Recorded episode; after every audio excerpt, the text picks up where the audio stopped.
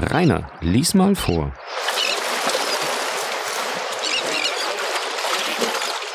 Kapitel 6 Der unbegrenzte Kredit Am anderen Tag gegen zwei Uhr nachmittags hielt eine mit zwei prächtigen Pferden bespannte Kalesche vor der Tür des Grafen. Ein Mann von etwa 50 Jahren in blauem Frack und weißer Weste mit ungeheurer goldener Uhrkette streckte seinen Kopf aus dem Coupé, auf dessen Füllung eine Baronenkrone gemalt war, und schickte seinen Diener zum Hausmeister, um zu fragen, ob der Graf von Monte Cristo zu Hause sei. Inzwischen betrachtete er mit großer Aufmerksamkeit das Äußere des Hauses und die Livree einiger Bedienten, die hin und her gingen. Sein Auge war lebhaft, aber mehr verschmitzt als geistreich. Seine Lippen waren so dünn, dass sie, statt gegen außen vorzuspringen, in den Mund zurücktraten. Die breiten und hervorragenden Backenknochen, die niedergedrückte Stirn, die Ausbuchtung des Hinterhauptes, die übermäßige Ohrmuschel trugen dazu bei, für jeden Physiognomiker dem Gesichte dieser Person einen fast abstoßenden Charakter zu verleihen. Der Diener klopfte an das Fenster des Hausmeisters und fragte Wohnt hier nicht der Graf von Monte Cristo? Seine Exzellenz wohnt hier, antwortete der Hausmeister. Aber er befragte Ali mit einem Blick. Ali machte ein verneinendes Zeichen. Aber seine Exzellenz ist nicht zu sprechen, sagte der Hausmeister. Nehmen Sie diese Karte des Herrn Baron von Danglars und geben sie dem Herrn Grafen. Sagen Sie ihm, dass mein Herr, der jetzt zur Kammer fährt, einen Umweg macht, um sich die Ehre zu geben, ihm einen Besuch abzustatten. Der Diener kehrte zum Wagen zurück und meldete, was man ihm gesagt. Oh, oh, rief Danglars, dieser Herr ist also zu vornehm, dass man ihn Exzellenz nennt und dass nur sein Kammerdiener mit ihm sprechen darf. Gleichviel, da er einen Kredit auf mich hat, muss ich ihn besuchen für den Fall, dass er ihn zu erheben wünscht und er warf sich in seinen Wagen zurück und rief dem Kutscher so laut zu, dass man es auf der anderen Seite der Straße hören konnte In die Deputiertenkammer. Durch eine Jalousie hatte Monte Cristo den Baron gesehen und ihn mit derselben Aufmerksamkeit gemustert, mit der Danglars das Haus, den Garten und die Livreen besichtigt hatte. Dieser Mensch, sagte er, ist offenbar ein hässliches Geschöpf, erkennt man nicht sofort, wenn man ihn sieht, die Schlange an der platten Stirn, den Geier an dem gewölbten Schädel und den Habicht an dem scharfen Schnabel? In diesem Augenblick trat der Intendant ein. Monte Cristo wandte sich an ihn und sagte Haben Sie die Pferde gesehen, die soeben vor meiner Tür hielten? Allerdings, Exzellenz, sie sind sehr schön. Wie kommt es, fragte Monte Cristo die Stirn faltend, dass es wenn ich die zwei schönsten Pferde von Paris verlange, hier noch zwei andere Pferde gibt, die so schön sind wie die meinigen und dass diese Pferde nicht in meinem Stall stehen? Herr Graf, sagte Bertuccio, die Pferde, von denen Sie sprechen, waren nicht käuflich. Monte Cristo zuckte die Achseln und erwiderte Lassen Sie sich sagen, mein Herr Intendant, dass stets alles für den käuflich ist, der den Preis zu machen weiß. Herr Danglars hat 16.000 Francs dafür bezahlt. Dann hätte man ihm 32.000 bieten müssen. Er ist Bankier, und ein Bankier versäumt nie eine Gelegenheit, sein Kapital zu verdoppeln.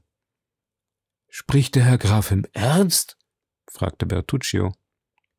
Monte Cristo schaute den Intendanten wie ein Mensch an, der darüber erstaunt ist, dass man eine solche Frage an ihn zu richten wagt, und sagte sodann ich habe heute Abend einen Besuch zu erwidern. Die zwei Pferde müssen dann mit neuem Geschirr an meinen Wagen gespannt sein. Bertuccio verbeugte sich, um wegzugehen. An der Tür blieb er noch einmal stehen und fragte Um wie viel Uhr gedenkt Exzellenz den Besuch zu machen? Um fünf Uhr. Ich erlaube mir, Eure Exzellenz zu bemerken, dass es zwei Uhr ist, sagte der Intendant. Ich weiß es, erwiderte Monte Cristo mit trockenem Ton. Dann fügte er zu Ali gewandt zu Lass alle Pferde an Madame vorüberfahren, damit sie sich das Gespann auswählen kann, das ihr am meisten gefällt. Will sie mit mir zu Mittag speisen, so mag sie es mir sagen lassen, man serviert dann bei ihr. Geh und schicke mir den Kammerdiener. Ali war kaum verschwunden, als der Kammerdiener ebenfalls eintrat. Herr Baptistin, sagte der Graf, Sie sind seit einem Jahr in meinem Dienst. Das ist die Probezeit, die ich gewöhnlich meinen Leuten auferlege. Sie sagen mir zu. Baptistin verbeugte sich. Nun fragt sich nur noch, ob ich Ihnen zusage. Oh, Herr Graf, rief Baptistin, hören Sie mich zu Ende. Sie erhalten im Jahr 1500 Francs. Sie haben eine Tafel, wie Sie sich viele wünschen würden. Einen Diener haben Sie selbst wieder Diener, die für Ihr Weißzeug und Ihre anderen Bedürfnisse sorgen. Außer den 1500 Francs Gehalt stehlen Sie mir bei den Ankäufen, die Sie für meine Toilette zu machen haben, noch ungefähr weitere 1500 Francs jährlich. Oh, Herr, Herr Graf. Ich beklage mich nicht, Herr Baptistin, denn ich finde dies nicht übermäßig. Doch wünsche ich, dass es hierbei bleiben möge. Sie werden also nirgends einen Posten dem ähnlich finden, den sie ihr Glück finden ließ.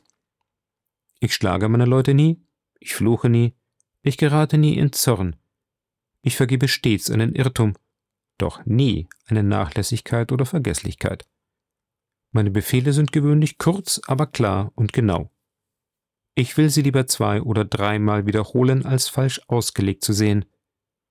Ich bin reich genug, um alles zu erfahren, was ich erfahren will, und ich bin sehr neugierig, das sage ich Ihnen zum Voraus. Erfahre ich nun, Sie hätten im Guten oder im Schlechten von mir gesprochen, meine Handlungen beurteilt, mein Tun überwacht, so würden Sie auf der Stelle mein Haus verlassen. Ich warne meine Diener nur ein einziges Mal. Sie sind gewarnt. Gehen Sie. Baptistin verbeugte sich und machte ein paar Schritte, um sich zu entfernen. Doch halt, sagte der Graf, ich vergaß Ihnen zu sagen, dass ich jedes Jahr eine gewisse Summe auf den Kopf meiner Leute anlege. Die, welche ich wegschicke, verlieren natürlich dieses Geld, das den Bleibenden zugute kommt, die nach meinem Tod ein Recht darauf haben.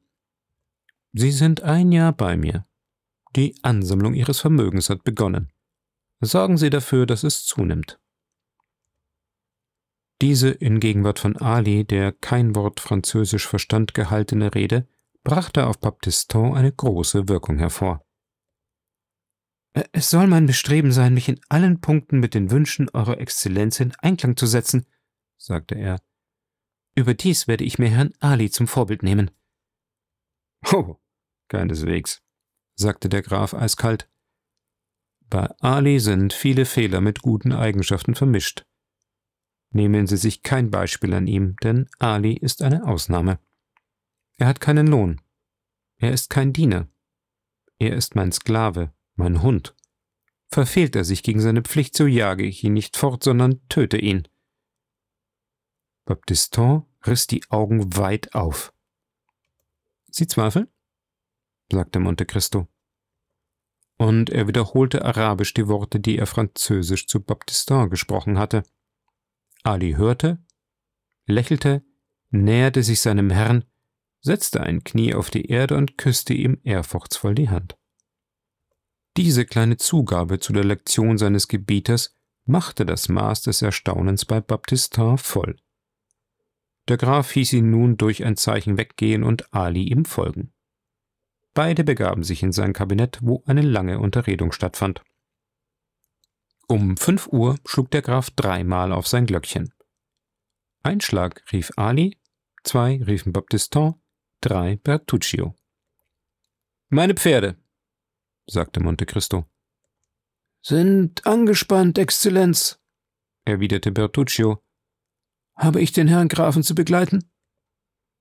Nein, der Kutscher, Ali und Baptistin, sonst niemand. Der Graf ging hinab und erblickte an seinem Wagen die Pferde, die er wenige Stunden zuvor an Danglars Wagen bewundert hatte. Diese Tiere sind in der Tat schön, sagte er, und Sie haben wohl daran getan, sie zu kaufen. Nur war es ein wenig spät. Exzellenz, entgegnete Bertuccio, es hat mir viel Mühe gemacht, sie zu erhalten, und der Preis ist sehr hoch. Kommen Ihnen die Pferde darum minder schön vor? fragte der Graf, die Achseln zuckend. Dieses Gespräch fand oben auf der Freitreppe statt. Bertuccio tat einen Schritt, um die erste Stufe hinabzusteigen. Sagte mein Herr, rief Monte Cristo ihn zurückhaltend, ich bedarf eines Gutes an der Seeküste, sagen wir in der Normandie, zwischen Havre und Boulogne. Ich gebe Ihnen Raum, wie Sie sehen. Bei diesem Ankauf müssen Sie auf einen kleinen Hafen, eine kleine Bucht bedacht sein, wo meine Korvette einlaufen und sich halten kann. Ihr Tiefgang beträgt nur 15 Fuß. Das Schiff muss stets bereit sein, in See zu gehen, zu welcher Stunde des Tages oder der Nacht es mir beliebt. Sie erkundigen sich bei allen Notaren nach dem Gute, das den von mir angegebenen Bedingungen entspricht. Haben Sie ein solches in Erfahrung gebracht, so besichtigen Sie es, und wenn Sie damit zufrieden sind, kaufen Sie es in meinem Namen. Die Korvette ist auf dem Wege nach Fécamp, nicht wahr? An demselben Abend, an dem wir Marseille verließen, sah ich sie in See gehen. Und die Yacht? Die Yacht hat Befehl, in Martigues zu bleiben. Gut. Sie korrespondieren von Zeit zu Zeit mit den Patronen, welche die Schiffe befehligen, damit sie nicht einschlafen. Und dazu noch eins. Für das Dampfboot, das in Chalon ist, geben Sie dieselben Befehle wie für die Segelschiffe. Sehr wohl. Sobald es gut gekauft ist, muss ich auf der Straße nach dem Norden und auf der nach dem Süden frische Pferde haben von zehn zu zehn Stunden. Eure Exzellenz kann auf mich bauen. Der Graf machte ein Zeichen der Zufriedenheit, stieg die Stufen hinab und sprang in seinen Wagen, der, von dem herrlichen Gespann im Trab gezogen, erst vor dem Haus des Bankiers anhielt. Danglars führte eben den Vorsitz bei einer für Eisenbahnangelegenheiten ernannten Kommission, als man ihm den Besuch des Grafen von Monte Cristo meldete. Die Sitzung war fast zu Ende.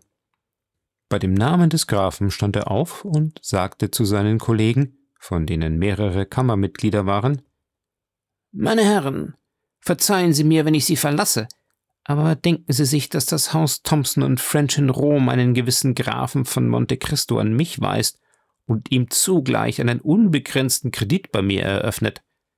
Es ist der possierlichste Scherz, den sich je meine Korrespondenten im Ausland gegen mich erlaubt haben. Sie werden begreifen, die Neugierde hat mich gepackt und hält mich noch fest. Ich bin auch heute früh bei dem angeblichen Grafen vorgefahren. Wäre er ein wirklicher Graf, so könnte er, wie Sie einsehen werden, nicht so reich sein. Der Herr war nicht sichtbar. Sind die Manieren, die sich der Herr von Monte Cristo erlaubt, Ihrer Ansicht nach nicht die einer Hoheit oder einer hübschen Frau? Das Haus auf den Champs-Élysées ist übrigens, wie ich erfahren habe, sein Eigentum und gar nicht zu verachten. Ich halte mich für mystifiziert. Aber Sie wissen dort nicht, mit wem Sie es zu tun haben. Wer zuletzt lacht, lacht am besten. Nachdem er diese Worte von sich gegeben hatte, die er mit einem seine Nasenlöcher schwellenden Nachdruck sprach, verließ der Herr Baron seine Gäste und ging in einen weiß und goldenen Salon, der an der Chaussee d'Antin in hohem Ansehen stand. Er hatte Befehl gegeben, den Grafen hier einzuführen, um ihn mit dem ersten Schlag zu blenden. Monte Cristo betrachtete ein paar Kopien von Albano und Fattore, die man bei dem Bankier für Originale ausgegeben hatte, aber bei dem Geräusch, das Danglars machte, wandte er sich um. Danglars grüßte leicht mit dem Kopf und bedeutete dem Grafen durch ein Zeichen, er möge sich auf einen mit weißem, goldbesticktem Atlas überzogenen Polsterstuhl von vergoldetem Holz setzen. Ich habe die Ehre, mit dem Herrn von Monte Cristo zu sprechen. Und ich? antwortete der Graf, mit dem Herrn Baron von Danglars, Ritter der Ehrenlegion, Mitglied der Kammer der Abgeordneten? Monte Cristo wiederholte alle Titel, die er auf der Karte des Barons gefunden hatte. Danglars fühlte den Stich, biss sich in die Lippen und antwortete Entschuldigen Sie mich, dass ich Ihnen nicht sogleich den Titel gegeben habe, unter dem Sie sich ankündigten. Aber Sie wissen, wir leben in einer volkstümlichen Regierung und ich bin ein Vertreter der Rechte des Volkes. So sehr, dass sie zwar die Gewohnheit, sich selbst Baron nennen zu lassen, beibehielten, die andere Graf zu nennen, aber vergessen haben? Ah, ich halte auch für meine Person nichts darauf, mein Herr, entgegnete Danglars gleichgültig. Man hat mich wegen einiger Dienste, die ich geleistet, zum Baron ernannt und zum Ritter der Ehrenlegion gemacht, daher. Doch Sie entsagten Ihren Titeln und geben ein schönes Beispiel? Nicht ganz. Sie begreifen, für die Bedienten. Ja, ja, für Ihre Leute heißen Sie gnädige Herr, für die Journalisten Herr und für Ihre Wähler Bürger. Das sind unter einer konstitutionellen Regierung höchst praktische Abstufungen, wie ich vollkommen begreife. Danglars kniff sich abermals die Lippen. Er sah, dass er auf diesem Gebiet Monte Cristo nicht gewachsen war und suchte auf ein anderes überzugehen, mit dem er besser vertraut war.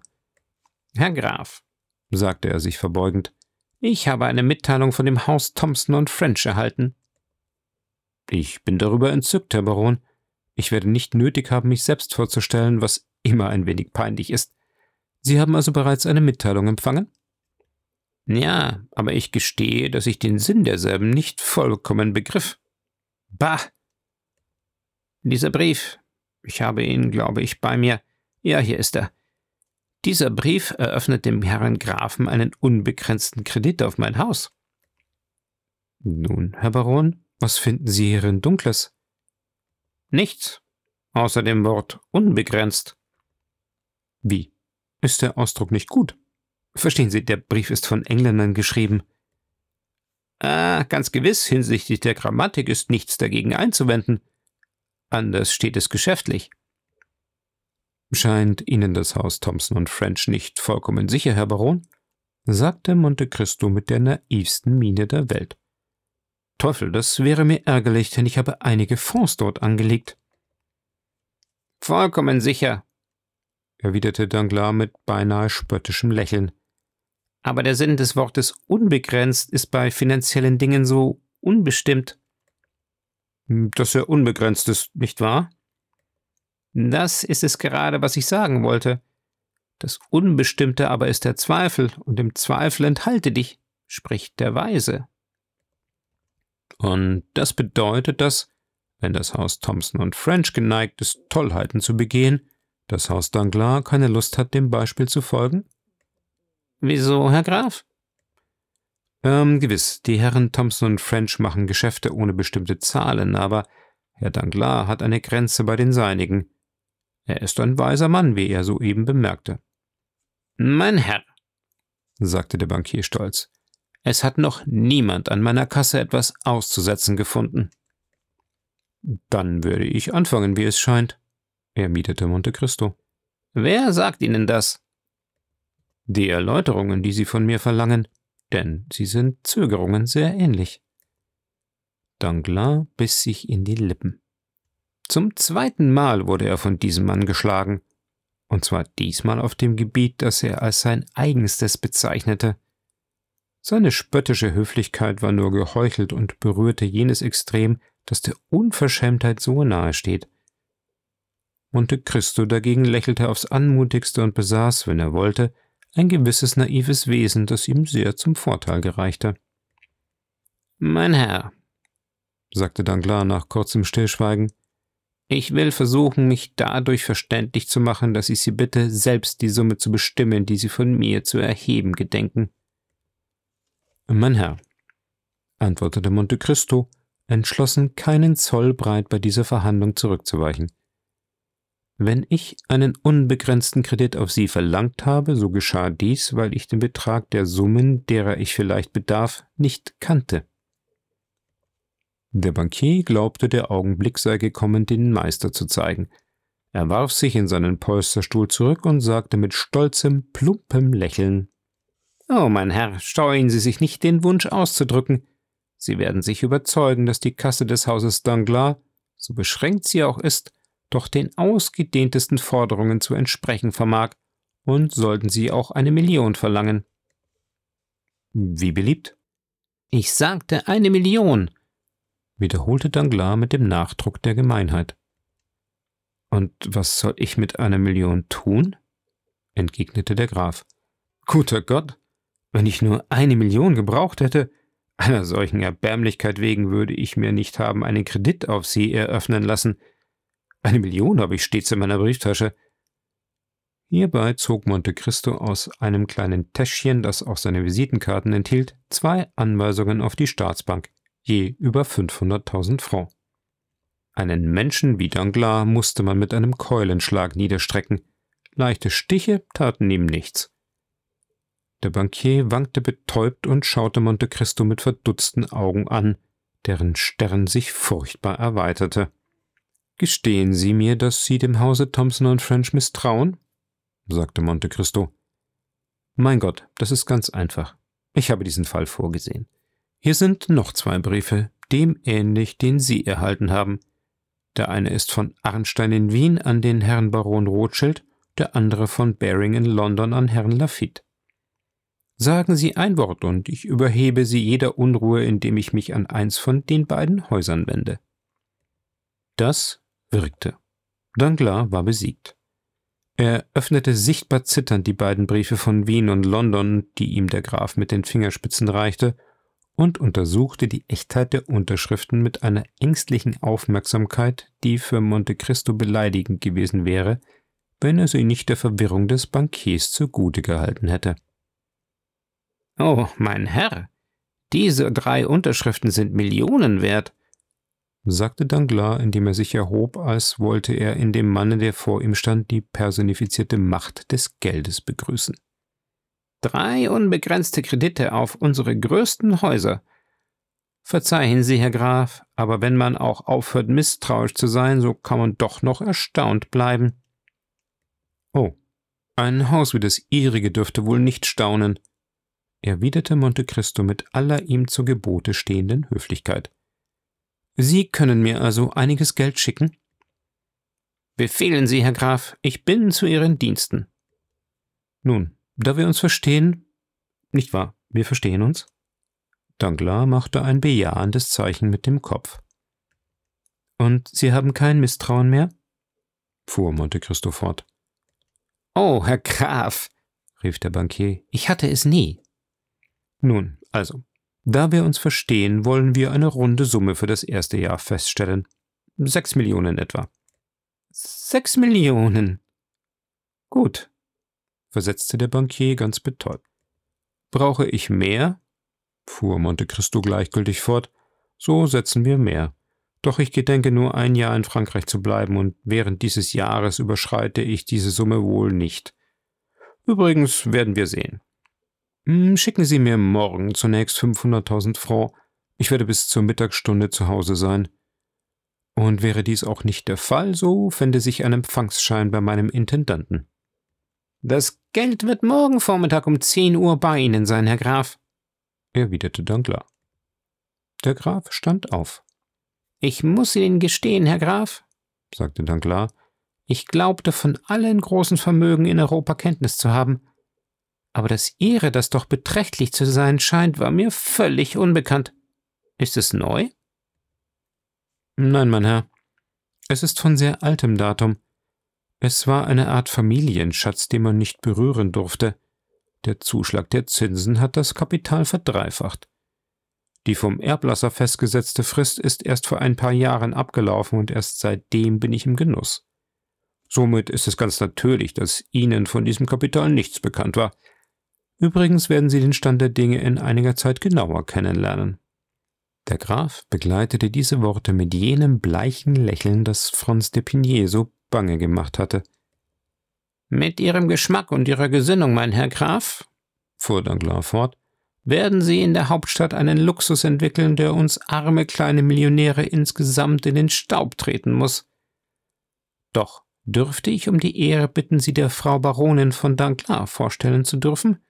Entschuldigen Sie meinen Eifer, Herr Graf, doch ein Kunde wie Sie gehört beinahe zur Familie. Monte Cristo verbeugte sich. Danglars läutete und es erschien ein Lakai in auffallender Livree, den sein Herr fragte: Ist die Frau Baronin zu Hause? Ja, Herr Baron, die Frau Baronin hat Gesellschaft. Und wer ist bei der Frau Baronin? Herr Debray? fragte Danglars mit einer Gelassenheit, die Monte Cristo, der bereits von den durchsichtigen Geheimnissen im Hause des Finanzmannes unterrichtet war, innerlich lächeln ließ. Ja, Herr Baron, Herr Debray, antwortete der Lakai. Danglars machte ein Zeichen mit dem Kopf.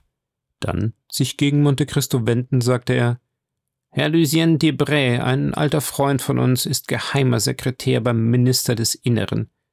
Was meine Frau betrifft, so muss ich Ihnen bemerken, dass sie einer sehr alten Familie angehört. Sie ist ein Fräulein von Servières, Witwe aus erster Ehe mit dem obersten Marquis von Nargonne. Ich habe nicht die Ehre, die Frau Baronin von Danglars zu kennen, aber Herrn Lucien Debray traf ich unmittelbar nach meiner Ankunft bei Herrn von Morcerf. Ah, Sie kennen den kleinen Vicomte? Wir waren miteinander zur Zeit des Karnevals in Rom. Ah, ja. Habe ich nicht so etwas wie von einem sonderbaren Abenteuer mit Banditen sprechen hören, deren Händen er auf eine wunderbare Weise entrissen wurde? Ich glaube, er hat meiner Frau und meiner Tochter bei seiner Rückkehr aus Italien dergleichen erzählt. Die Frau Baronin erwartet die Herren, meldete der Lakai.